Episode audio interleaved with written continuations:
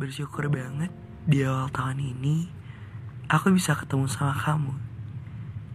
Bisa berkasih dan berkisah meski di keadaan satu sama lain dari kita memiliki problematika di masa lalu, yang dimana sempat menjadi alasan tersulit untuk kita bisa saling bersama.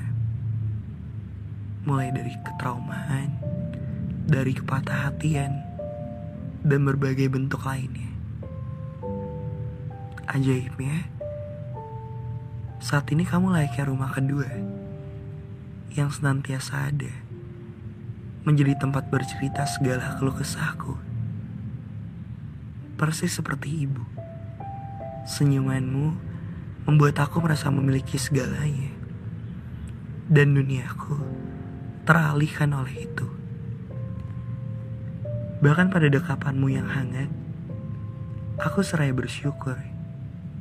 Sebaik itu Tuhan menghadirkan kamu di keadaan yang tepat. Bertumbuh dengan perasaan-perasaan untukmu, aku ingin sepenuhnya menghabiskan apapun itu. Dari waktu, kehangatan, dan berbagai rasa-rasa bersamamu. Aku benar-benar jatuh sedalam-dalamnya dengan caramu baik menjadi manusia, dengan caramu tulus pada bentuk perhatian dan kenyamanan. Semoga kita bisa sampai di penghujung cerita yang akan membawa kita jauh bersama dan tetap beriringan di jalan yang takkan pernah terpisah. Baik-baiknya aku berbahagia. Mungkin itu saja dulu. Aku kesulitan untuk menjelaskan lebih banyak tentang betapa bersyukurnya aku dimiliki dan memilikimu saat ini. Ya.